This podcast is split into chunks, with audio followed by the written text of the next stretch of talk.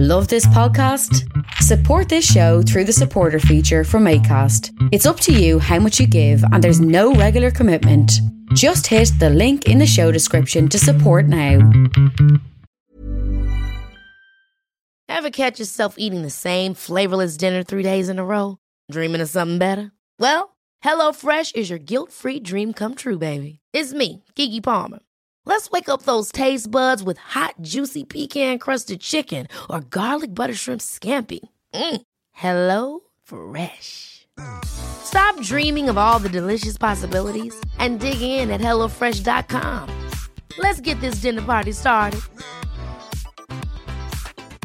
Even on a budget, quality is non-negotiable. That's why Quince is the place to score high-end essentials at 50 to 80% less than similar brands. Get your hands on buttery soft cashmere sweaters from just 60 bucks, Italian leather jackets, and so much more. And the best part about Quince, they exclusively partner with factories committed to safe, ethical, and responsible manufacturing. Elevate your style without the elevated price tag with Quince. Go to quince.com slash upgrade for free shipping and 365-day returns.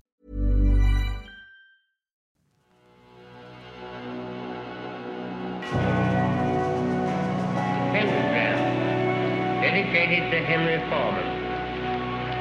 In the years of the primal force and the dawn of terrestrial birth, man mastered the mammoth and horse, and man was the lord of the earth. He made him an hollow skin from the heart of an holy tree.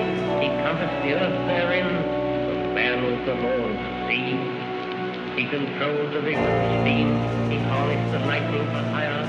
He drove the celestial team. And man was the lord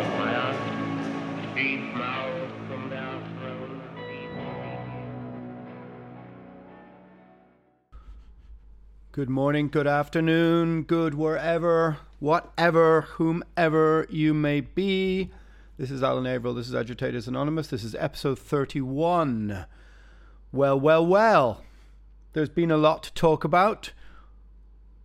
There is a lot to talk about. A lot of things have been happening, but yet at the same time, it feels like nothing has been happening. However, I thought we might as well have a break from my meanderings and my ramblings. And this episode is a special guest, an old friend of mine. This is Ivar Bjørnson from Enslaved and Skuggsjá and a bunch of other projects. He runs By Norse record label. He runs a whole bunch of things he'll explain. Um, the parallels between Primordial, my own band, and Enslaved and his are quite profound. We both started off coming from the second wave black metal scene, but took a little step sideways into culture, history, and heritage, which we discuss. It's an interesting discussion. It's a little bit over an hour, a little bit longer than the normal um, video casts I've been doing. So it's a video cast, obviously, over on YouTube. You can go and see our ugly heads in full repose. But hang in there. Some interesting stuff. Ivar is a very thoughtful, um, very insightful, and super polite gentleman. So, follow me on Instagram, nemtheanga underscore primordial. If you want to go to patreon.com slash Alan Averill with two capital A's, I post other podcasts, other content, this and that, etc. Um, Dread Sovereign has a new album dropping soon, and the new single is out on the 15th. So maybe have a look at our Bandcamp. Keep an eye out for that. Um, there will I will be posting the videos to it on the YouTube channel, amongst other things. The show is sponsored by Hate Couture. That is hateful yet tasteful metal clothing apparel. Um, www.hatecouture616.com. Put in the promo code Alan and you will get free shipping, my friends. Who could say anything better than that? Hmm? Anyway, so without further ado, here is episode 31 a chat with Ivar from Enslaved. Good afternoon, sir. How are you doing? Oh, it's good morning, actually. I love your background. Let's start with that. Yeah, it's the city of Bergen, the famous wharf, where I mean, I- uh, I mean, that's not going to sound that's not going to sound very good on a podcast. Hey, I like your background, but hey, I like your background. I guess okay, you know. Yeah. So Yeah. what what's been what's been going on? How, how how are you enjoying the end of the world? How's it going for you? Uh, I enjoyed it more in, to begin with, to be honest. The first few weeks were pretty, um, was was, was nice with a few people going around and uh, yeah, but then with all this like non-action going on, it's it's sort of getting on my nerves. I have to, uh, Yeah. to admit. Uh, not playing. We, we did two shows actually uh, last week, which was quite fantastic. In all Really? 200 uh, seated people. Um, that worked out very well. Um, And how people- and uh, where did like how do they how does that work? Do they test people at the door or how does it how does that work?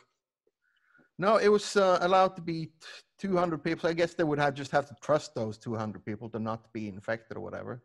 I see. Um, so it was big rooms, so they had a bit of distance between them, um, and it was definitely a uh, a new experience. We'd done a few of these streaming shows up front, so I guess that sort of uh, made us more or less ready for it, and it was a big step up from being in an empty room with a couple of uh, de- depressed camera people. Uh, 200 metal people was a lot better. yeah. Uh, yeah. Seated air guitar playing works too, and people were headbanging, holding onto their seats, and sort of inventing new ways of um, of enjoying a metal show. So yeah, in in all its weirdness, it was it's, it was really cool.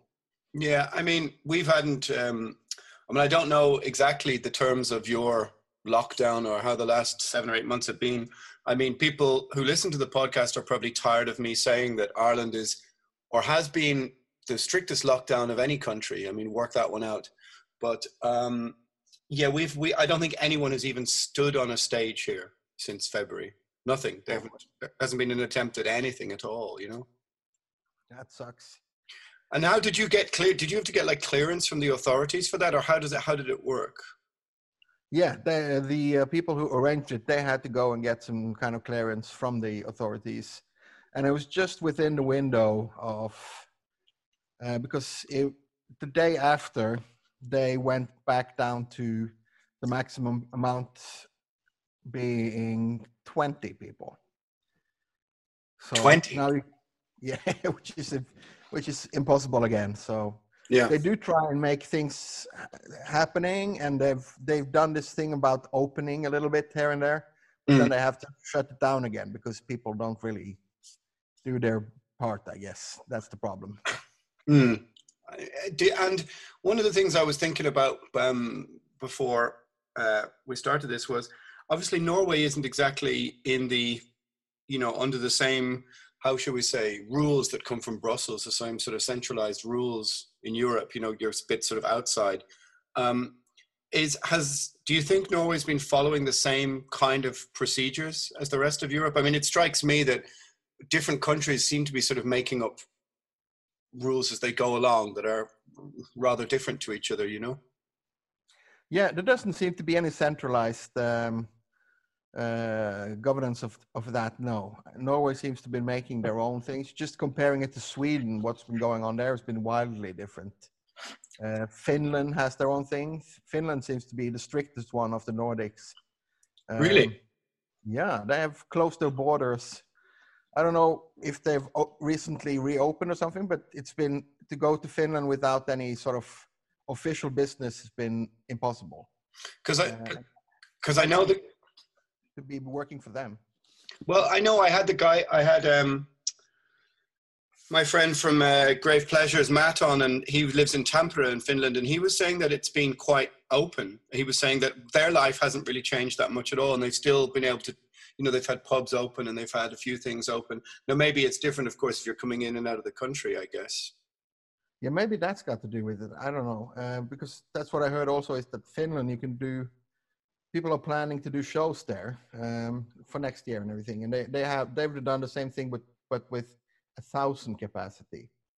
Um, Oh, okay, so you're like 200 people in a thousand capacity room. probably.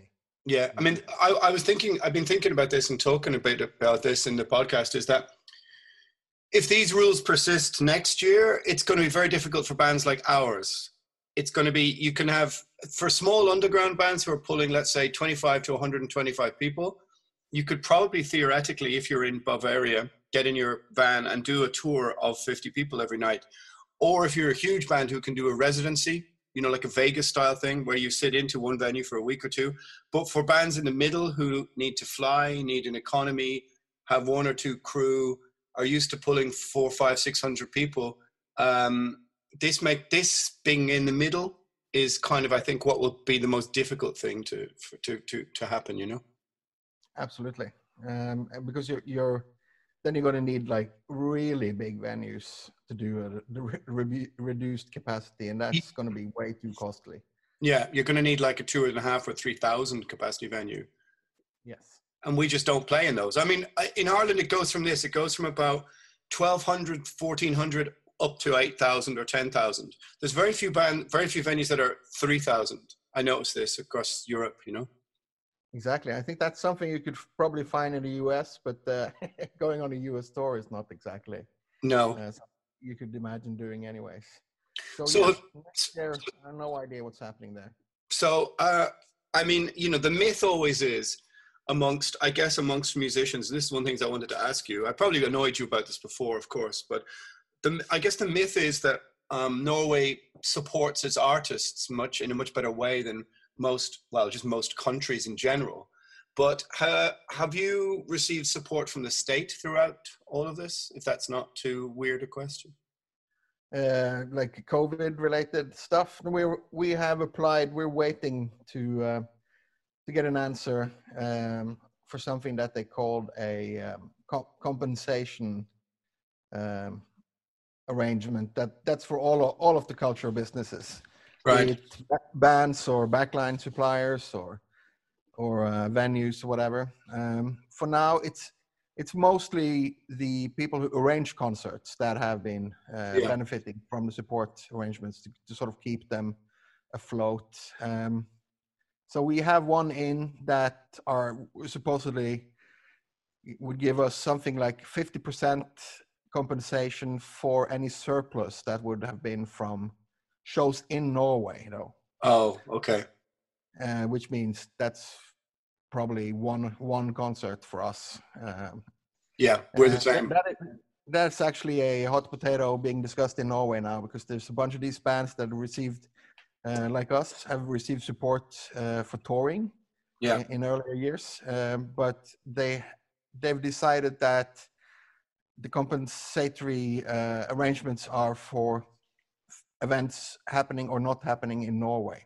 So, uh, yeah, for for this particular pandemic, to put it weirdly, uh, there ha- hasn't been anywhere uh, for us to to uh, to apply. Simply, it's not been not been that we haven't received, that we've been turned down or anything like that, but there hasn't been anywhere to turn to. There's no hmm. way to nowhere to apply. Yeah, it seems can be um, yeah frustrating in one sense but on, on the other hand i do get it that that's there's so many industries there's so many uh, different people uh, suffering in in uh, like business wise in, in a pandemic that if the like the foreign touring bands are, are like put down on the list I, I do understand that. Yeah i mean i suppose if we if we if we look back at what we just talked about three you know fucking six minutes ago, which is that every country seems to have a different uh, evaluation of its own rules. Well, then I suppose um, the fact that a band like Primordial or Enslaved makes the majority of its money playing abroad, then they're not going to compensate you for that. Um, I mean, that, that makes sense what you're saying. It's just been very, uh, I guess, the fact here that no one has even tried to put on anything, not even comedy, like, you know, outside comedy or the state has literally given nothing uh, to the people kind of shows me that arts to them really is only associated with tourism, i.e., Irish traditional music is only associated with how many Americans you can bring in the door, um, which is has been a cliche for twenty for twenty or thirty years. But it, how was it to release you know, you released an album during this, and I've been saying on the on this thing, people have been listening to it, have been listening to me, going, if I had an album to release, I wouldn't release it. But how was, what, how, what were your, did you have any sort of misgivings? Did you think, oh, we need to put this back until we can play, or what was your feeling? No, the thing is, I don't think we really we didn't feel that we had much of a choice. Uh, things were so far in the in the pipeline um, that it would be sort of yeah. We decided it was better to to do the best out of whatever happened with this mm. this album uh, and see where that took us. Um, so the there was a little bit of postponement postponement from May till October, but that was it. Um, you know, we don't know if it's going to be how much longer it's going to be lasting and so mm-hmm. on, and uh, people's habits are going to be changed anyways. So we figured it was kind of kind of the same vibe when this so-called digital re- revolution hit us over the head. Uh, towards the late 2000s when when things went like oh the physical market is dying uh, mm. it's only digital you're going to lose uh, your income and so on um, so yeah uh, we decided yeah just let's see what what, what we can do and and and, uh, and do the best out of, of releasing an album during the plague that's an interesting way of observing it the relationship to digital and um, i mean the, obviously the, one of the things that I think has become really apparent with, let's say, the metal scene in this whole situation is that the metal scene fundamentally hasn't really changed that much since, say, the 70s, the 80s, the 90s, in that um, it's very stark that the economy for bands is in playing live. And that's also how you break a band. And that hmm. Um, most, you know, other forms of modern music um, breaking, if we call it that, I'm doing little fucking parenthesis rabbit things here, uh, is based on content creation. But heavy metal is still about going out and playing. So with that taken away, um, it's as almost as if to me the kind of artery of rock or metal has been severed. And you're looking around and you're thinking to yourself, wow, we have no economy now because streaming, none of the bands are big enough to have any streaming numbers that will compensate you for that. And in the reality is, I think an awful lot of bands are going to well disappear or whatever. Well, not maybe an awful lot, but many bands would maybe just put it on the shelf for a while. But it's really been quite stark how old-fashioned heavy metal still is. I suppose. Have you felt that? Sorry, I loaded the question, then asked you, "Do you agree with me?" yeah, I do agree. Um, as it happens, and I think for us also, it's it's definitely changed the focus for for us never during this year has the like the whole issue of like how can we um, how can we sort of monetize or or survive money wise isn't that's just off off the books. That's we just have to disregard that whole thing and, and look at other ways you know? We, we've been working outside of the band that's something we've been doing um, yeah.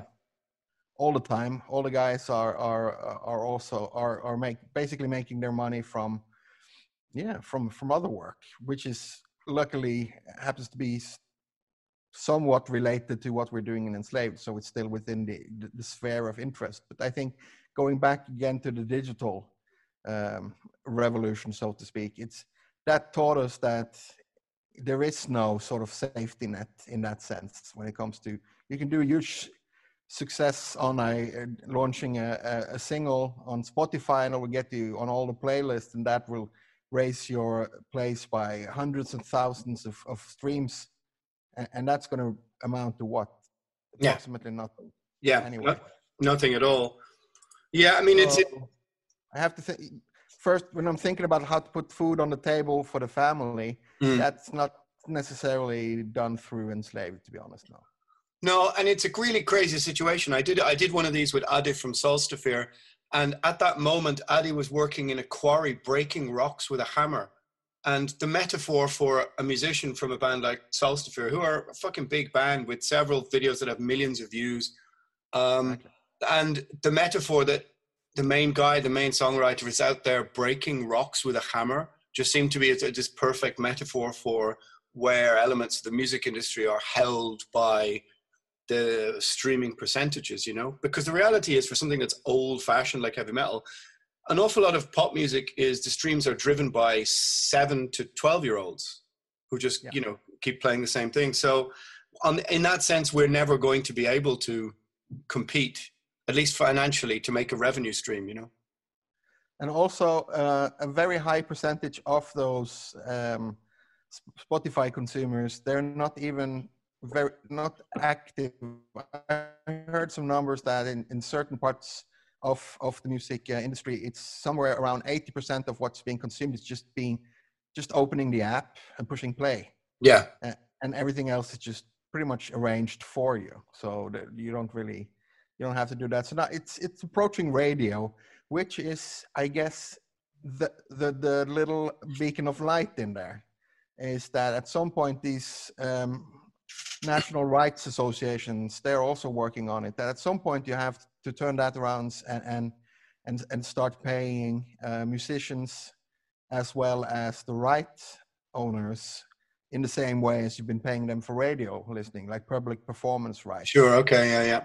Yeah. Um, so that you know it might be uh, maybe a, a thin straw but it is it is still a straw that i'm I'm, I'm involving myself in quite a lot of, of organizational life in Norway for, for musicians, and that's something that's being discussed a lot. Like when it's being sort of used as a radio, then it should be also monetized like radio, I think. That's interesting. I mean, for example, this, right? I, I started this podcast basically as soon as the, the lockdown happened. I've been planning to do it for years. And for example, maybe let's say we'd met uh, two or three summers ago at you know, let's say Eistnaflug, I said, I could have said, hey man, here's my recorder. Let's go and talk for 45 minutes. Is that cool? My plan was to just talk to people I knew and random musicians and organizations. And then I never quite got around to it. And then this expedited the whole thing. Um, that I was, I said, okay, now I need to do this. But when you, when you, for example, sign up to the platforms to start a, uh, a, a, podcast. Like i have tens of thousands of listening hours now because people are listening for 20 30 40 minutes to a podcast. But there's, um, there's no terms of service which says once you get to xxx hours you are owed this this this money. It's all about using the podcast as your platform from which to maybe do an ad read or you're going to have to generate your own income. So i mean uh, let's say spotify i don't know if i have 20 something thousand listens on spotify so far, something like that. Um, that's a lot. That's an awful lot of time. But because it calculates podcasts, I imagine differently from music, there is no um, clear understanding of where you have to get to to make anything, and that's the, that's again sort of symptomatic of the same kind of problem that we're talking about.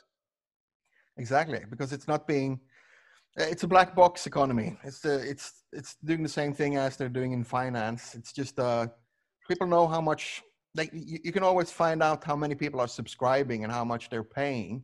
Yeah. But but then it all sort of lumps together in this black box and coughs out some kind of amount. And people have this false impression that still it's still there that it's the problem is with the record companies which it isn't really because we're in the same boat. Well um, well i would say i would say this though. I mean, it, and it's not really, I suppose it's not really common knowledge, but as I understand it, one, like let's say the main record companies, you know, the Universals and the Sonys, they bought into the streaming platforms and renegotiated a higher streaming percentage for themselves, but that's never passed down to the artist, which is one of the reasons why you saw lots of the heavy metal big hitters being bought out by old um, legacy media because they have 20, 35 years of back catalog, which is basically money for old rope. Now, probably that saying that will probably get me into trouble with some people, but I don't see why it should be like some sort of open secret. But I think that's, as I understand it, there was a renegotiation of percentages, let's say between Universal and Spotify, but that wasn't passed on to Universal artists. So I don't know if I don't know if we are in quite the same boat, you know. No, there's, there's differences too. You know, between the people who are who were on the on the owner side of Spotify and your regular record company, so to speak. Yeah, true. Yeah, because they the thing is that's what you see in your on your royalty statements, and and at least my experience um, is that yeah, I work I work in, in a record company myself By Norse Records. Mm-hmm. Place an ad there uh, and what we get is from our aggregators, the people who sort of collect from Spotify and all these people, we, we get it down. It's in the Excel sheets. You can see like per stream. It's yeah. the, the amounts are staggeringly low, of course. But if I want to go and look at every line on the like the 100,000 lines of Spotify entries on a on a statement, you, you can do that and then we have you know our deal with with the artist typically a typical record industry standard today. Is like 50 50 with digital because it's you know that there's no storage. Um, it's not the the physical um, you can't really tell like with with an lp that you have to deduct packaging mm. like digital yeah. single and so on. No exactly. There's no there's no physical deductions. Uh, i was reading this thing about um, spotify and i think it's probably because with Joe Rogan moving to Spotify, they tried to, I, I, presume they're trying to create a video platform. And I have a feeling next year you're going to see something like Spotify allowing bands to maybe have a small window to show those kind of live streamed shows. And I was reading mm-hmm. that they're going to offer that to bands, but with an even more reduced capacity for uh, an even more reduced royalty rate. You know, that could be really, really strange. Um, I've I've kind of resisted the. I don't want to be do those shows in an empty room, but in fact, the decision has been taken out of my hands anyway because in Ireland we couldn't even meet to do that. But it strikes me that ne- next year there's going to be a scrum to try and uh, uh, to, to, process video. Um, I suppose instant messaging or something like this onto Spotify. Have, yeah, that's that's where where uh, we're all being uh, heard it i guess. We talked about that earlier too that it's the, the content is like the new thing. Yeah. Instead that's replacing the live um the live the breaking of bands so to speak that you have these new bands that are coming up that they're they're ready to to break in the sense that they they're coming with a bunch of, of content. They have clever people around them uh, or in the band or whatever mm. that can tell them how to produce this content. And i guess in one aspect it's yeah you can I, I don't particularly like it in the in the sense that it it it has the same disadvantage for bands as you talked about the Norwegian application, uh, it's like the government supporting bands, um, and and within that there's also a you can see in, in, in, there's been a discussion in Norway, not relevant to us particularly because as, as I said we can't really enter that because we're we're a foreign playing band.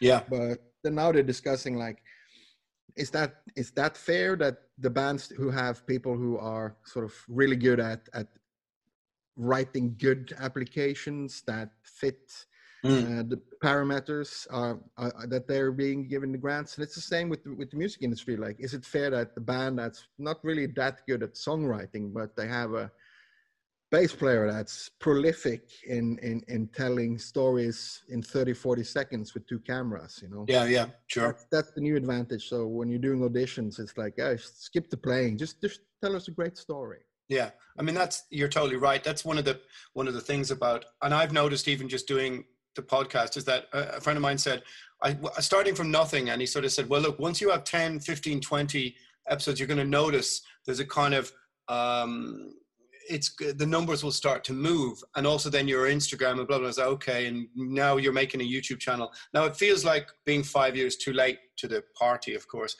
party whatever but it is a kind of a depressing existential um, sort of reality that you were once an artist and now you're a content creator and that to have any sort of future in this weird digital landscape it's not really going to be about the songs that we make essentially it's going to be about what you say. And that's a sort of i'm i feel very conf- well i feel i obviously think that that's a terrible thing but i feel conflicted in the sense that i feel like i have to take part to keep the band relevant and you know and to give myself something to do like the podcast of course from not going insane. But it's if if all of the things we knew as musicians are sort of gone from this, uh, you know, f- future. I, am not so sure that I'm going to be able to navigate it. I mean, I thought, okay, I'll make one more primordial, and if there's no gigs or traveling, we we just put it on the shelf in the deep freeze until such a time as we can just play a big hole in the Ukraine and the big hole in Russia. But I won't. Being removed to just like this, a square on a screen, I, I just find it really existentially depressing. I just used the word existential twice, three times. How, how pretentious is that? But it is an existential question. It's like you remember why you went into doing this. Uh, in our case, 25, 30 years ago, um, it was certainly not to give the most exciting sort of work all day to find the most exciting angle about your everyday life, so to speak, in between the shows. That's a good point, actually. It was to uh, to focus everything in on those show moments and being in the studio and writing songs, and then sort of remove the rest. That that was the allure of the whole thing. That the rest didn't have to to, to follow with that. Like, um, and yeah, so it's it's definitely a, a choice that, it, that that is going to be relevant in the years to come. I think that people have to make up their minds of, of is it worth it? You know, what is what is art? Yeah, is it content or is it yeah, it's something else? Yeah, I suppose that's a struggle to sell whatever you're creating, or is it the thing in itself? Mm. Yeah, I suppose that's the that's that's exactly it. That's the thing that I've been sort of um, grappling with. Uh, I suppose because primordial enslaved is pretty similar in many respects. We started around the same time, same kind of years between 91 and 93. And you put 25, 30 years into building this thing up, and it's more or less somebody pulls out the structure from underneath within a couple of weeks. And it really lays very clear. I've been using the words agency and purpose a lot in the sense that hmm.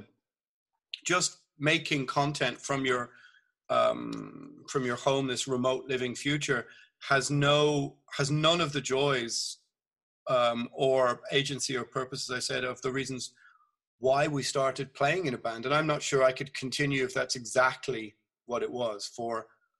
I don't know, three, four years, something like this. You know. Yeah, it's pretty crazy. It's sort of a re- restart, the rebirth, involuntarily rebirth in a sense. Mm. You have to. Uh, to make up your mind. But then again, the the the, the listeners, I guess I want to call them. Still keep on calling them listeners. They don't have, you know, it's mm. it's. I don't want to call them consumers or viewers or whatever. Um, they do, do also have a hand in this, I guess, that they can they can move things by by being active. And I think I think we're the last dance, the metal scene where people are still buying some physical products, mm. still going at it with the merch and everything. And I guess, yeah, I was talking about it, and, and maybe some some listening to it can they just have to make that small effort of, of, making a conscious choice of instead of going just a little just a little um, action of of being on spotify and not necessarily going on going wild on the playlists all the time. Or if you're on the playlist and you hear something that's good make sure you you stop that and you go over to the artist's own mm. channel and listen to the stuff from there. Mm. um, and, and make little make little things like that. I think that's really important. Go to their own web stores yeah. uh, wh- wherever that exists and, and, buy it from the artist. It's yeah i mean but it really constitutes the big movements in the end yeah i mean people say that to me oh you're not doing okay on merch and i have to try and explain to them well you have to print it ship it post it from Ireland, um, divide it by five before tax. And that realistically, you're going to have to be selling thousands and thousands and thousands of euro of merch to make even enough money for one person that you would make from playing one festival. Um, and people go, oh, and I go, it's because they they think that I just print primordial merch on my own and I would take all the money. But of course, there's five people.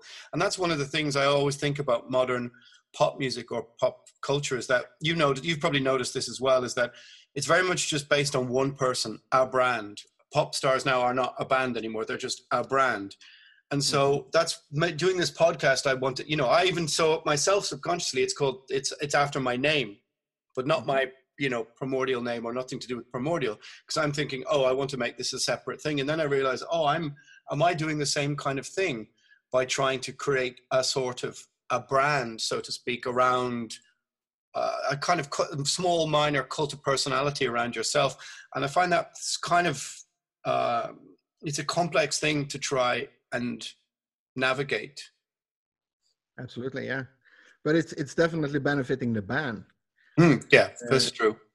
It, it, it's doing a lot for the, for the band that wouldn't happen otherwise. And and again, back to the to the reality of things that someone has to be someone in a band has to be up there with their face and, and do that those content things mm, i suppose that that's true and if you're if you're in a band who don't have that i mean i do feel sorry for bands who just started and were just about ready to go to their first festival season and their first tour all of a sudden had it completely taken from them that must be a crazy thing you know because we were about the same age and we started doing this when we were what 15 16 and, and to already have 30 years behind us i've tried to sort of rationalize it in my head even though i wasn't quite ready to be over or finished um, that you know not to say we are of course um, but if you were just starting can you imagine just starting out now that's uh, it's horrible. I know it, I know a few bands that had were, were, going to tour for their first albums. I know one band, Mr. from from Iceland, who, uh, who literally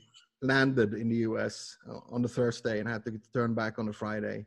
Yeah. Uh, for a tour that they've been planning on working hard for a long time to to sort of support their first album uh, on a support tour for a bigger band and stuff over there and that's that's pretty crushing i think mm. any band that that that tries that out and continues, I think they deserve uh, big honors. But it's it's it's a weird world, man. Like my my daughter's uh, the youngest one, six years old, and this is the year she started school, everything. So she's she's these limitations of if they can do a, a Halloween party, they were able to do three.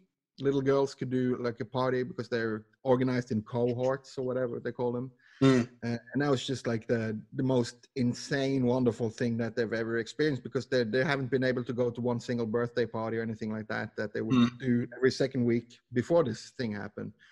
So she's she's she she's already sort of in that frame of mind of of this COVID mm. thing. You can't do this, you can't do that. You can maybe if you're going to go see grandparents, you have to go um, be on the outside of the house they'll be in the doorway blah blah this kind of thing. And yeah. It's a it's a terribly i mean i've been sort of talking a lot about this on the podcast. I mean to me to me all of the measures well not all but most of the measures are disproportionate to the amount of um, there's only two numbers that matter to me and that's deaths and hospitalizations. Um, cases mm-hmm. are cases because we don't normally test for cases. Not to get too into this in a flu season but you are right. It's sort of programming young people a certain way. And I'm, I'm really like, when I talk to friends of mine, uh, and I get it, not everybody wants to be as obsessed about the same things as me or to have such a dark worldview, essentially. But you're you're talking about um, these measures are incredibly anti-human, you know, yeah. and they create exactly what you're talking about, and that's a really how young people, maybe at four, five, or six, in their formative years how do they cope with this? If this goes on for a couple more years is that they become exactly the sort of remote living consumers that the future intends them to be because they've been separated from um, a humanistic sort of upbringing. Does that you know does it make sense? Yeah it does. So you have to sort of counter it and make sure like uh, as parents we've been trying to be uh, aware of that that that it's way too easy to just uh, compensate all those like uh, social urges and so with with, uh, with with the digital solutions. But we try to fight it by with spending more on buying whatever um, you know tools to paint or to build little wooden stuff or whatever. And whenever there's a chance to do something, even mm. though it's at a distance, you know, we, will we'll jump at it as long as as as it is within the confine of of what is uh, legal, so to speak. Yeah, yeah. Uh, so it's I think that's important that we uh, because what you're saying is that that's the the real the danger on a bigger scale, not only for the music industry. Everything yeah, becomes that. Of course. That that they're not consuming everything through through yeah this this hunt for content it it has to be they have to teach to be taught how to get bored too you know yeah. There's, there's not a digital solution uh, for for boredom. It's not really that. It's it's a it's an, a numbing a total numbing. That's what they're aiming at and and and that got to be avoided at all costs. Well i mean of course it's just that we're unfortunately we've been sort of i feel like the brakes have been you let off the train and it left the station.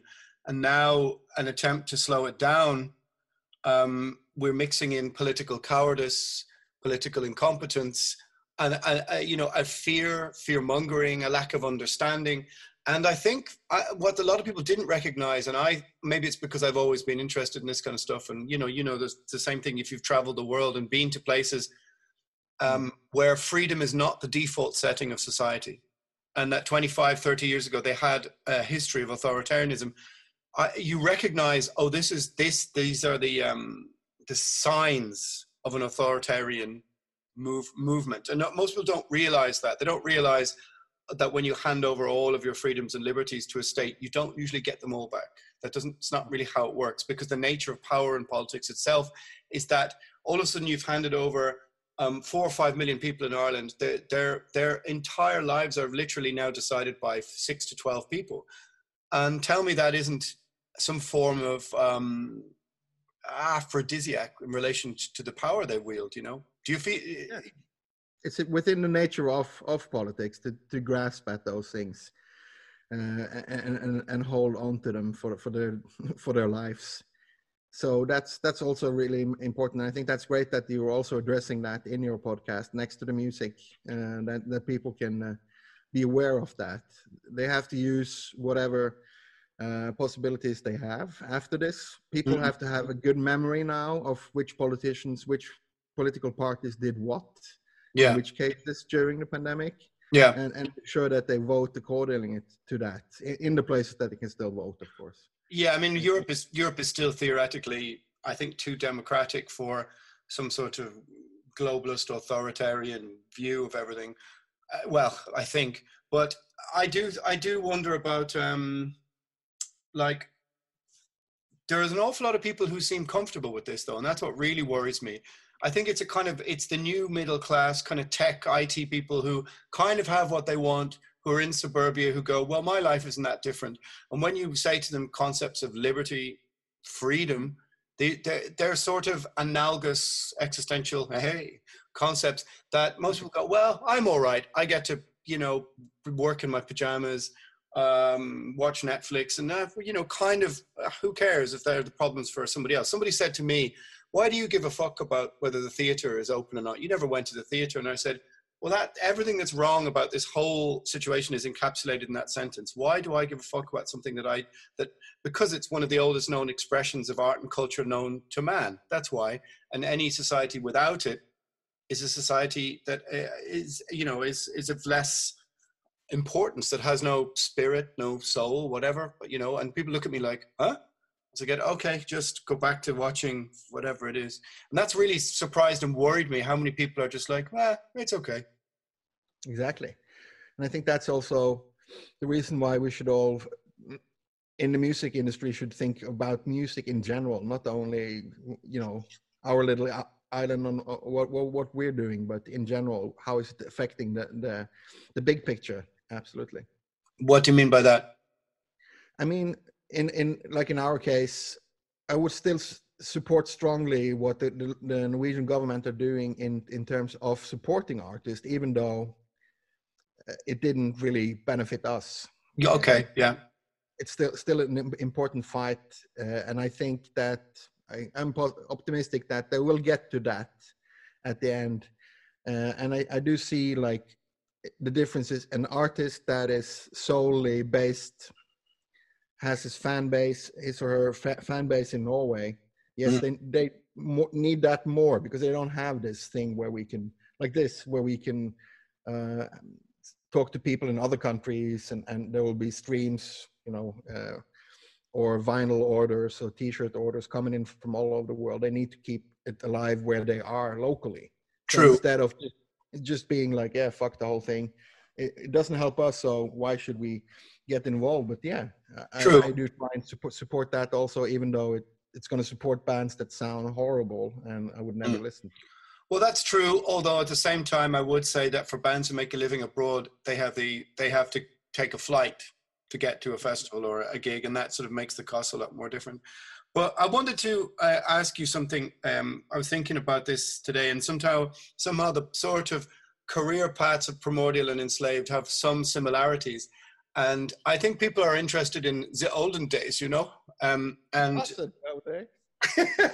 and one of the things was I was thinking about is that when you're when you start when let's change tack a little bit, the early '90s. Okay, so enslaved and primordial both came from that second wave of black metal scene. But what was it that made you guys veer off into the sort of the more pagan cultural aspect which then molded the band because we sort of came from the black metal scene as well. Adopted a few more of the trappings of it, but again, those elements of culture, history, and tradition. Why was it that you just didn't want to be an orthodox black metal band? Yeah, I guess the the answer is easy. It just didn't didn't resonate as much with us as it did when we were writing and singing about uh, this this Norse culture.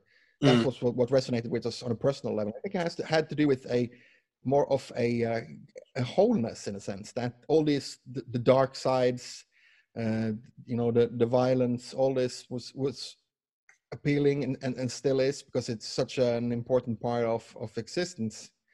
Uh, but there's so much, so many other aspects also. There's there's the the quietness, the tenderness, the yeah, the the bright side of life. Uh, to uh, paraphrase Monty Python, there, um, that was also important. There was just too much of this things that would have to be contained and excluded if we were to be honest with the art, so to speak. Mm. Uh, in the black metal frame set, there was just not enough room for for who we were in a sense. Um, and and, and back in the olden days, this whole concept of the bands being genuine about what they were yeah. portraying and singing about were, were a lot more different. Uh, we didn't. It didn't really happen before the late '90s that it became sort of uh, okay to. You could even say in interviews. I, I remember reading the first interviews where people said, "No, no, no, no, we're not Satanists or anything. It just this is just a really cool." cool uh, we, it's really cool to put on the makeup and, and sort of be someone else when we're yeah. in a band what what are you talking about yeah, yeah. How, how, can you how can you do that wouldn't it feel really weird to stand there and play in front of people and and pretend and think like us ah, suckers yeah you know it's it doesn't doesn't make sense uh, and the norse the whole norse this is it's it's simply because where we are it's not mm. because it's better or more um better or, or like superior to other cultures or anything like that. Quite the contrary, it just gives us a better insight into to, to gives you an automatic sort of a a free insight into other people's uh, relation to their backgrounds and their mythologies and their histories when you, you, you learn your own and the the more as the years have passed it's just really underlined that that's a big that is a big problem today that mm. people think that global is this globalization and the wiping out of of local identities is somehow going to bring us together that's that's probably like the worst the worst plan since Hitler thought let's go and uh, and take uh, Leningrad you know Stalingrad it's going to be an easy mm. week I, I agree with you. I think that very like uh, you know the if you I, I, I totally agree with that. I think the idea that if we turn the whole world into some sort of homogenous Walmart, then everybody will get along, is just is again a kind of a misreading of what nationalism or patriotism or even just an understanding of your cultural identity means, because it, it doesn't necessarily have to mean all of the negative things that people associate with those words, just because that's how they've been, I suppose inculcated to consider. Like you know yourself when you go you've been you know you go to south america or central america or all across eastern europe um, the the idea that somehow um, all these places would be better off if they were just an extension of western hegemony. It doesn't really make any sense you know? Uh, that's what fascinates me about sometimes people on um, i call them the new left i suppose is that their idea uh, of making all of these things the same as if as in some sort of like cultural blank slate is incredibly uh, sort of it lacks any appreciation of maybe there are people who haven't traveled the world or something i'm not sure exactly what i'm trying to say you know yeah i'm not i'm not entirely convinced that they are either left or right or anything there. Yeah, it's it's, it's hard to say because it's our, our being the age we are, our appreciations of what those terms meant, I think, are kind of old fashioned now. Yes. You know.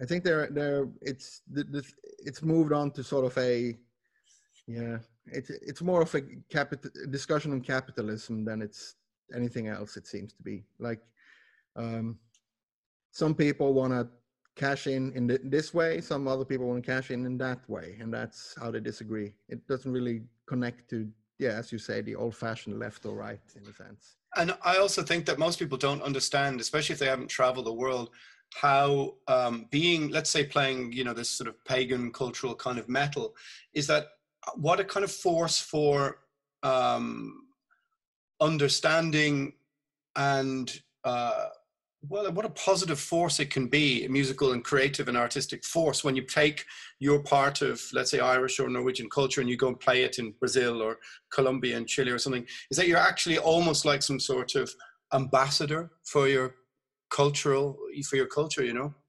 Yeah, exactly. So what you're doing by representing your own culture or retelling it or, or, or putting pride in it is is I think encouraging other people to do the same. Uh, if that gets you know that, but that that is it turns out to be quite a uh, an I an ex, experiment that has to be conducted in ideal settings, you know, in in a vacuum in a sense, because there's so many so much noise, so much disturbance that people want to use it for this and that. Mm, that's an, it's an interesting way of putting it. But so you might st- you have just have to stick with it and and, and you know and, and then you have to okay you have to answer the same annoying uh, questions and defend yourself against yeah. uh, whatever forces some people think you're leaning uh, too too much to the right some people think you're leaning too much to the left and people some people think you're not leaning enough in general so that's true. I, I, definitely get that. I get people trying to claim me from all sides and people who are irritated that I don't have their stance on this or that or the other. And I, suppose what it is is that I think one of the worst things about modern society is that because everything is so polarized, everyone assumes that always they always assume the worst point of any argument. So if I say I think, let's say I say I think that the terms of this lockdown are disproportionate. Somebody goes, "Well, does that mean you want old people to die?" And I go, well, "No." The, the opposite of one is not 10 it's on a scale of 1 to 10 and that's the problem is that it, we're talking about culture and history and tradition in a positive sense. And when and people who've never been to maybe a show where you've played in Mexico or Moscow or something don't see that kind of um, the sort of envoy of joy and sort of celebration that come. All they associate is immediately all of the most negative tropes because that suits their rather closed-minded view of the world or it suits their polarized um, sort of the way they've been indoctrinated to only identify polarization in any argument. You know, so I try and hold the line in the middle ground and go, well, hang on, let's look at it from another point of view. And you realize most people are just like, ah, I haven't got the time for that. I only want to know about the worst scenario. Yeah, everything's like a Google algorithm. They'll take you, you will search for, um, you know, uh, toys for small children, and you'll end up at uh, some kind of neo Nazi rally. two seconds. um, no program to get us there. It's uh, to, to, but I, I just what you mentioned this this joy.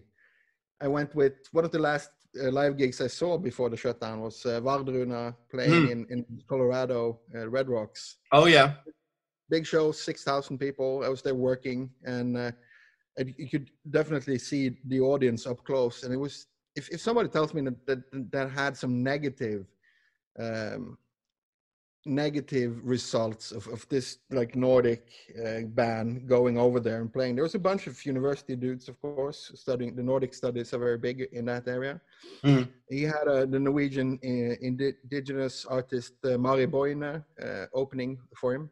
Mm. and she's widely known. So there was a variety of Indian tribes coming to see the show. Yeah. And they yeah. were there, um, mixed in with all these sort of metalheads, people you see at the Wave-Gotik-Treffen, yeah. Yeah. and you would see the American metalheads and the 5,000 other people, just like regular Joes going to see see shows. Some because they heard the music, found it beautiful. Some because they've seen Vikings. Some mm-hmm. because they had a Danish grandfather. Um, some because they didn't have a great Danish grandfather and wish wish they had. Who knows? Yeah, yeah, sure there was like there was at no point any kind of not even in the merchandise line it was like enormous there was any kind of hostility mm. you were able to trace that's just it, that every everything if if that that theory about globalization being sort of the only solution and localization being the enemy, Yeah. that would show would have been a, a- bad, you know, a bad one. That would have Yeah, been yeah. right. But doesn't happen. It's because you have an artist and you have a setting and you have listeners who are aware of this. Yeah, I mean, I had this, I had this discussion with um two girls in Sweden, uh, you know, the festival a few years ago, and I, I said to them, "What, what?" Uh, I said, "You know, most Swedes are very well traveled, and they go to Southeast Asia." And I said, I said to them, when you go to, let's say, um, Vietnam or Cambodia or Thailand, when you go there, what do you like about it?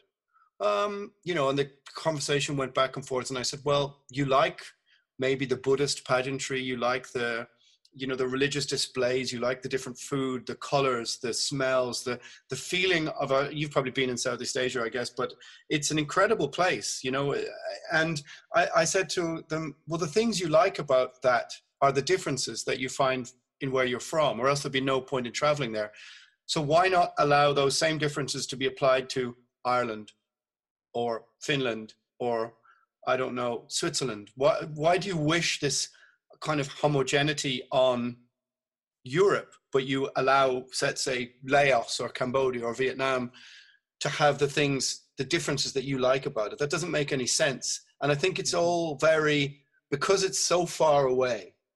Um, it's it's it's a sort of paradox that doesn't make any sense. That well, they're allowed to do to have these differences, but it's better off for us not to have.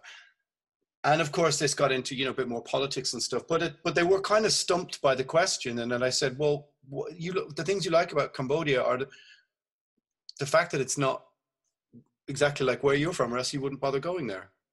Exactly. That is exactly. That's why we're adventurous. That, that's why we say we like to experience new things, everything. So we have to get. I think it's it's going to take a lot of time to to get to that admission, but at some point, we I think the the Western world, quote unquote, is going to have to admit that that that the globalization thing is, yeah, it's great for business, but probably not good for for people. No. Mm. But so you going going back to the olden days, but you probably found um, quite a lot of resistance to the path that enslaved took in the beginning, right? From the black metal scene, I suppose. yeah, I thought it was pretty uh, ridiculous at some point with all this, uh, all this joy and, and liveliness that was uh, pairing up with, with the darkness. Yes. Mm, I remember, yeah, reading interviews with people and stuff. But uh, did it? I mean, the because you started doing this. I think I uh, we're about the same age, I think, but even younger than me. So that means you must have been sort of playing the guitar since you were like ten or eleven or something. Would it be or nine or? Yeah, uh, I was was around nine. Yeah, eight nine. Um, not not playing like directly going into uh, killer riffs or anything like that, but I started playing along with my dad when he was playing his uh, Bob Dylan songs during the Oh, yeah. weekend. Wow. Okay. So uh, he uh, had a second guitar that he got from the attic, and uh, then I started out playing uh, the bass lines for him, and, and eventually a couple of chords, and then yeah, then metal around ten. And then, so then you have Hordanes Land and the sort of explosion that happened after that. That must have been very strange because that EP, we were just sort of, you know, was we were playing and we just maybe made our demo, I think, and they were talking about making the demo into a 12 inch. And we sort of looked at that Emperor Enslaved EP and thought, oh God, wouldn't be amazing to have an EP like that. But that EP made, made had a huge impact, I think, at the time. Even on us, we just couldn't believe the, you know, the oh, oh, the like this big epic scale of that we'd only really heard with Bathory, of, of course. Um, Mm. But th- that was a sort of kind of a groundbreaking release, wasn't it? It was yes. Everything happened from there on, so to speak. The demo uh, the year before Yggdrasil had uh, yeah got some reviews here and there, and people were talking about it, and and and were excited. But things like really happened after the whole Hordanes Land uh, EP, definitely. And do you remember the first gigs you played outside of Norway? Yeah, that was on the Winter War uh, Yeah, yeah. tour with Marduk. You can, you can ima- imagine that happening today. Marduk and Enslaved, Winter War tour, Europe. That Yeah, would be a disaster. Um, but that was first show was in Vienna, Uh, and I was, yeah, it was great. It was epic. There was so many people coming out. It was the same. People had a little bit of knowledge of the scene of this like new extreme metal, black metal, whatever Mm. thing happening. Uh, you've had, um, speaking of catchy names, uh, Immortal and Rotting Christ had already been on the Fuck Christ tour, Yeah, yeah. uh, which is still to date, I think, my maybe my favorite tour title. uh, and but then we went to the US in the summer of the same year in 95 and there was like really a sort of a going to the zoo kind of vibe really? there was all kinds of metal people going that had no idea haven't heard about the stuff before uh, and we that? were there like in full on viking costumes Grutle had his bronze helmet Yeah, yeah. he had had to give up in mexico because he got kept getting electrocuted every time he touched the microphone with the nose protector How? Um, who did you do that tour with? In the US, it was uh, John McEntee from John uh, from Incantation who set it up. Oh yeah, no, I mean which? But you just you- just toured with as enslaved, no support bands or no other bands. All right. Uh, In the US, there was uh, Incantation, yeah. Um, Wow, Absu, absolutely, yeah, yeah, ba- ba- Bass Absu from Texas. yeah, yeah, uh, of course, yeah. And there was basically those three bands who were touring on that tour, yeah. And then Mexico was just like a guy coming to the Texas show and offering us to do two weeks in Mexico. So we phoned home and lied and said that we've been offered a super holiday in Texas for two weeks. All right. So we're gonna hang out and do that for free. Uh, okay, because you must have been like 19 or 20 or something then, right? 17 when we did that tour. 17. Yeah. I didn't tell my mom, mom about the Mexico thing before before I was well into the 20s. Um, that's pretty pretty crazy. Crazy times, but lots of fun. But over the years, then touring, like I saw Enslaved uh, with Between the Buried and Me in LA a few years ago. And you sort of moved, you know, I'm skipping a few years here now, but you've sort of moved into touring with different kinds of bands, um, sometimes more prog stuff and High on Fire and that kind of thing. Is this a kind of conscious decision to move a little bit to step to the left of playing with, you know, more extreme bands? Seems to be. Yeah, we're trying different things. Uh, when you mentioned those bands, I would say uh, between the Buried and Me, that worked qu- quite well. Um, lots of young, um, of these young prog metal uh, listeners are quite open to and get very surprised because they have this very. I, I would say that in one sense they're more open-minded because they'll check out things, but in, in another sense they're less open-minded because they have this idea about anything that has an extreme metal or black metal thing tied to it. They haven't even heard the genres. So when they go and uh, are being exposed to a band like us Mm. they get surprised. Like even the old stuff they're like oh but there's uh, there's still melody and, uh, Yeah. and big patterns here. And we're like what do you expect? Just like pure white noise? And they're like yeah kind of Yeah, I, I don't know. I mean, I sometimes I find those kind of fans unbearable because they're variations of Tool fans who are the most unbearable music fans that there is. The idea that somehow, I guess it's because it's associated with a sort of various an element of middle class academia that thinks it's cleverer than it is. So of Yeah. course, if you can't, you know, and everything is about musicianship, but at the end of the day, Venom and Misfits is better. So you know. um, it's it's has a sort of a, so many uh, pretensions wrapped up in it that I find it kind of difficult to deal with. Even though I love Rush and whatever else, you know, um, the idea that I would because I watched the show in LA and I I could see kind of like these kind of between the Buried and Me fans going ugh every time you guys pulled like a guitar move or something because they just hated any display of old fashioned rock. Um, they don't like that yeah no, they really don't like. Problem. But uh, the, the tour that didn't really work was like High on Fire, great band, cool Yeah. guys to tour with, but the fans they're they're really not interested in anything outside of. They're Mm. like the first few notes, uh, it's like oh, uh, it's tuned, tuned two two half steps down. Nah, not enough. No, and they yeah, I noticed that at least the, the ones that I saw, uh, people sort of kind of went "Mm," and sort of left.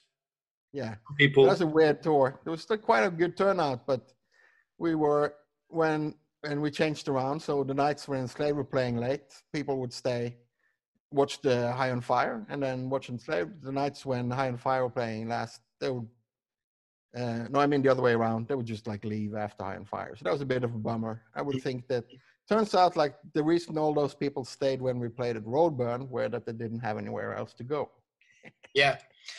Yeah, I made I made a fucking mistake at Roadburn. I I got we got this huge big screen and projectors, and I I, I made all this kind of uh, curious videos of like everything from um, you know volcanoes exploding, um, the atom bomb going off, um, the soldiers marching, all this kind of stuff. And I forgot, oh, people will just walk out and leave. So after three songs, people were like, mm, and you just sort of go, oh yeah, okay, that maybe the pants are too tight or something. It just didn't really work. But what about all those kind of weird years at the end of the 90s to like the mid 2000s? They always strike me as sort of strange wilderness years for, I suppose, black metal hadn't had another wave yet to come, and nu metal was the most popular thing. But they were kind of odd years as a fan and as a band. Um, did you find them a bit strange? Yeah, and it, coincided also with this digital revolution that we mentioned. Mm. So it was really, uh, yeah, deserty, I would say, like wandering in a desert. But luckily, our mission statement was from the beginning to just make our own favorite music, and I guess we we really got plenty of space to do that. There was not a lot of live playing. Um, there was not a lot of attention in, in that sense. When they wanted a Norwegian band, they wanted someone with a, with an actual arrest record. Um, yeah, um, and we weren't it.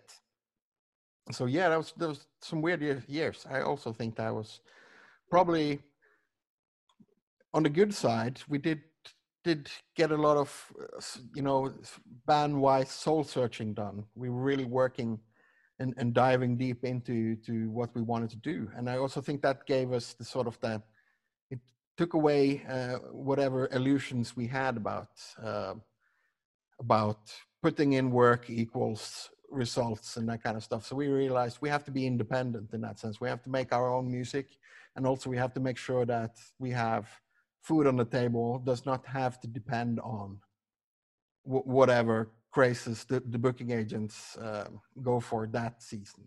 Mm.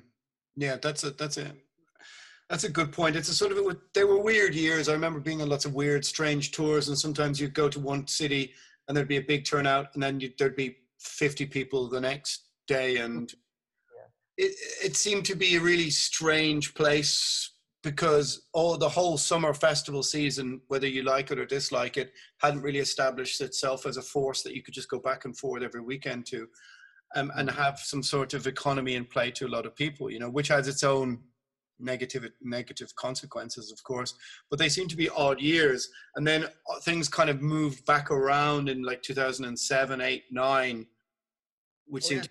seemed to be better years. Absolutely, and for us that coincided also with some albums that did did quite well, um, and uh, signing with with Nuclear Blast uh, and getting a li- little bit more of a yeah sync between the live and the album it's like you know uh, efforts. And, and, that really worked well. So but everything what, is going really well from there on until march this year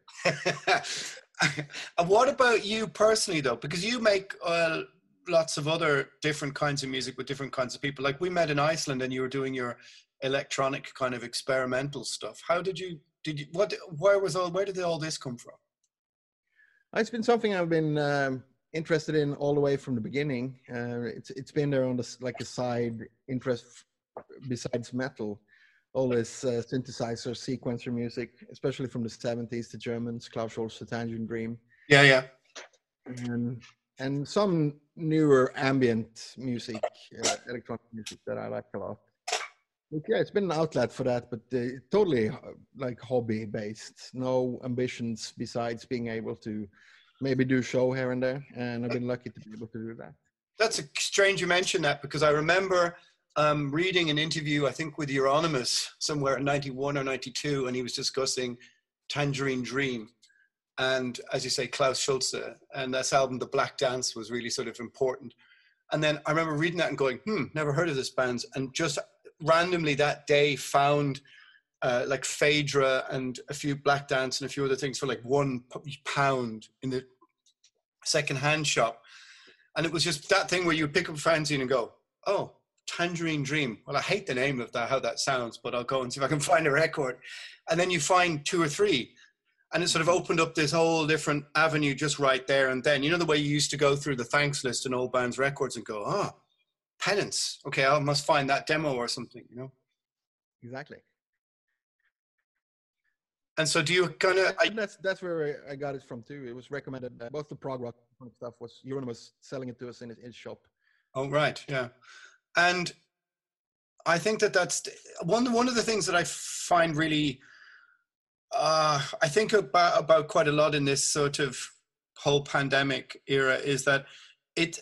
Some people said to me, "Oh, this is going to encourage musicians to be super creative," and I thought to myself, is it or is it going to encourage people to just, just make more music because there's nothing else to do and i don't know if that's the best impulse but i thought to myself wow next year there's going to be lots of a horrible acoustic um, americana sort of like folk music by lots of metal bands and lots of uh, drone and lots of this that and the other because everybody now has four or five albums to release you know but you you couldn't be accused of that because you were there first so you know but it, it strikes me that uh, there's going to be even more stuff coming next year. I think so too. Um, and I, yeah, I'm, I'm, I'm glad we did what we did with releasing the album as it was ready. Because now we're going to be, we're going to be following the cycle as it is, so to speak. Um, yeah, um, as you said, keeping busy with other musical projects, but not more than it would have been normally. Yeah. You know, there's no no albums that's that's a result of the pandemic. I don't want it to be that that kind of influence. There's been more like non-musical work uh, happening uh, since yeah since a lot of the income has been, been gone. But uh, I think that's yeah that's that's fair and square.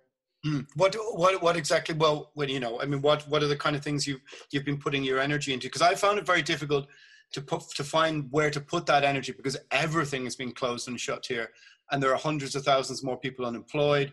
So it's not like I could go and do some crew work or some stage work or some.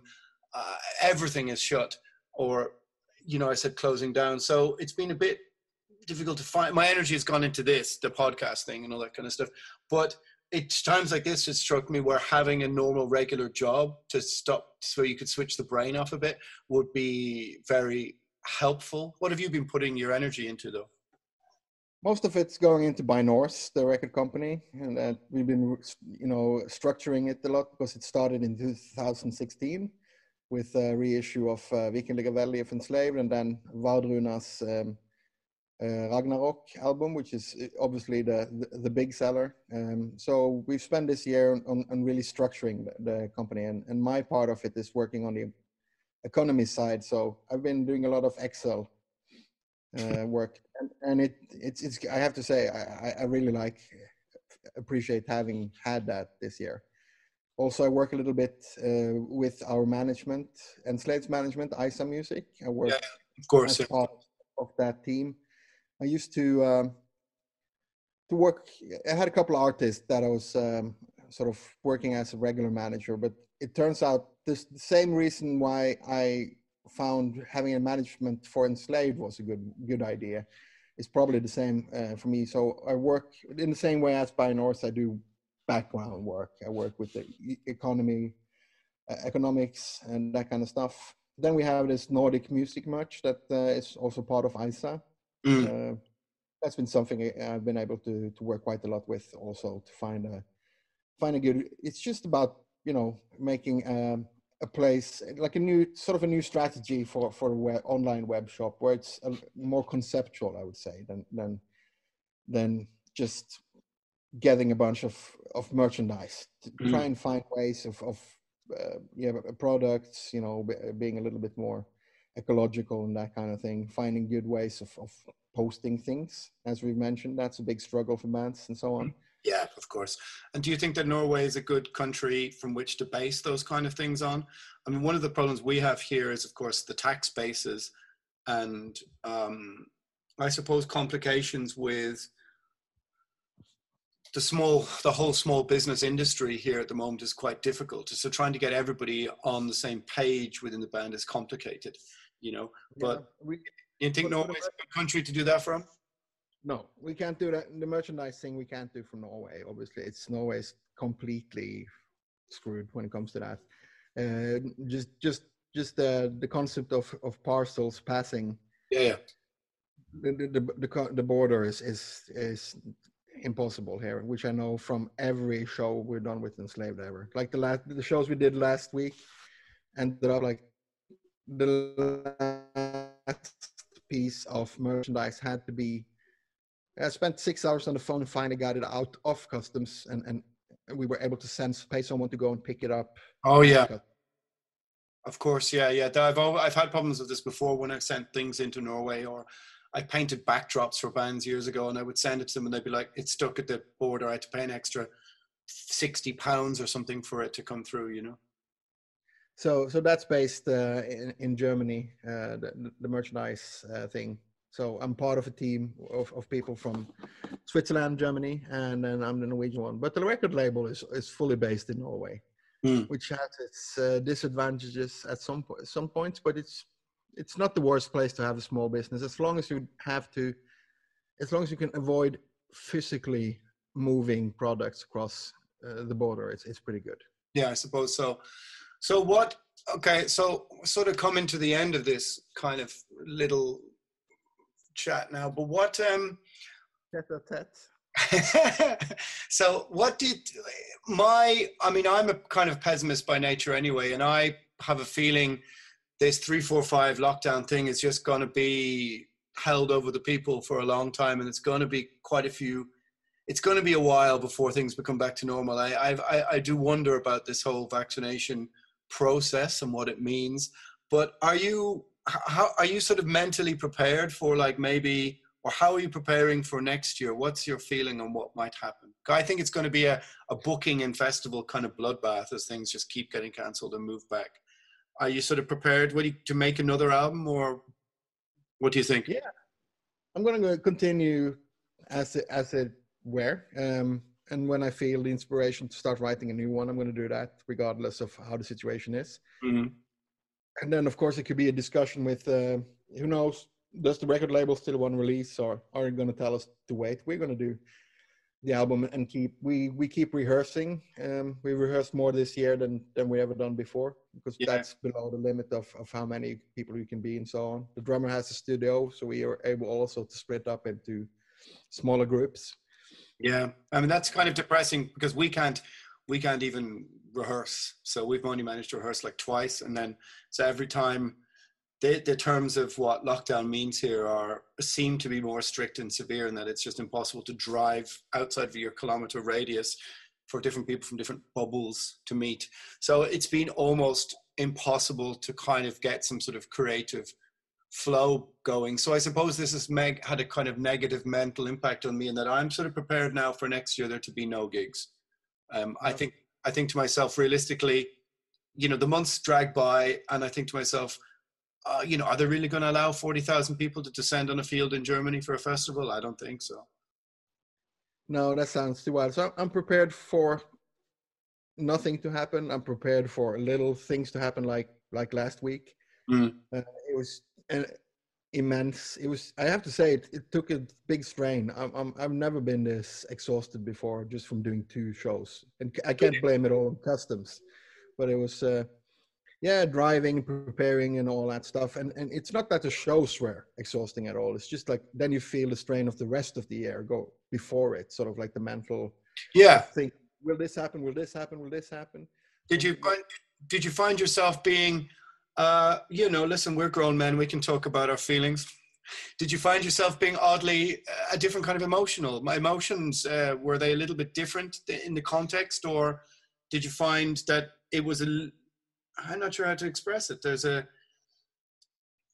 because sometimes I think I think about that step back onto playing again, and even though it's only been eight months, it feels like fucking years. And I go, "Uh, how are you gonna gather all of these things, you know, mentally? Yeah it was everything was uh, was amplified and and uh, but, luckily you know in the positive positive direction. It was just just as I mentioned, the air guitar playing, just watching the guy in the front row doing and doing it quite correctly. I have to say, the, the riff that he was doing on the guitar, it did that was just like the biggest thing ever. It's like whoa, Yeah. 200 people here, and they were like really applauding after the last last song and everything. And I think that's probably what makes me feel a little bit worn out, more than uh, a normal uh, weekend of gig.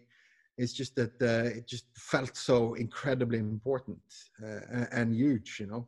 Yeah, I I I've, I sense that. I I mean, during the summer when we got to in August, we got to rehearse a few times. You know, there've been times years ago where you'd be in rehearsal and you'd just be reading a book or not paying attention, and I, it just somehow felt, oh, this is really important. That these people you know for thirty years that you're coming together to make some music, and it it, it took on a different kind of importance. I'm I'm kind of worried that I'm going to get really really angry when we play, and end up, you know, that's going to be the thing that's going to come out more than anything else. Uh, and because I found that almost impossible to keep in check. I'm just one of those dudes that needs to play sport, needs to go to the gym, needs to wear it off, or uh, I, I'm going to end up losing my control a little bit, you know. But maybe not. Maybe I'll cry like a baby. Who knows, you know. But are you going to play more of those? Are you going to? Is there more of those planned? Those kind of shows? Yeah, we're hoping for it to happen in some way. Uh, put in wherever it's been possible to put in an application for um, t- toll clubs all over Norway. You know, if you're up for doing these 200 shows, we, we'll be there in a spliff. You know, no problem. We'll be we're ready. We're not whatever you need to not pay us. We'll look into it. And as long as we don't have to sort of pay money to do it, we're up for it. We're, we're just there. We want to play shows for people who want to see shows. So yeah, we volunteered to, to put it like that. Uh, if if some if people starts getting vaccinated, we'll be on tour immediately. Um, Mm. Yeah, I mean, I get the impression that um, the, the the margins, the finances that maybe people enjoyed before, these are going to be removed now in the next while, and that people are going to have to start maybe playing a bit more. Well, not just for the love of it, not that you didn't do that before, but it, it's going to be complicated. I think getting on a plane to go because like I said, coming back full circle, the bands in the middle who are used to pulling four or five hundred people, uh, quite how that happens next year, I guess we have to wait and see, right? Absolutely. Um, right now, I'm just thinking about Norway. Uh, to be honest, uh, European touring that seems like a dream. It could happen, and when it happens, it might turn into a nightmare. Who knows? But uh, I'm definitely willing to try. All right, sir. It's been a total pleasure. Likewise, Alan. And thanks for coming on the uh, thanks for coming on the podcast, uh, and and getting used to the new normal of your life as a content creator. Yeah, it's just it's just old school radio dressed up as a astronaut thing. Okay, let's go with that. Thank you, sir. Thanks, man. Thanks so much. Good talking to you, Alan. Yeah. And there you have it, my friends. The end of episode 31. Ivar from Enslaved. Thank you very much. I'm Alan Averill. This is Agitators Anonymous. Metal never bends. Planning for your next trip? Elevate your travel style with Quince. Quince has all the jet setting essentials you'll want for your next getaway, like European linen, premium luggage options, buttery soft Italian leather bags, and so much more. And it's all priced at 50 to 80% less than similar brands. Plus, Quince only works with factories that use safe and ethical manufacturing practices. Pack your bags with high-quality essentials you'll be wearing for vacations to come with Quince. Go to quince.com slash trip for free shipping and 365-day returns. Hi, I'm Daniel, founder of Pretty Litter. Cats and cat owners deserve better than any old fashioned litter. That's why I teamed up with scientists and veterinarians to create Pretty Litter. Its innovative crystal formula has superior odor control and weighs up to 80% less than clay litter.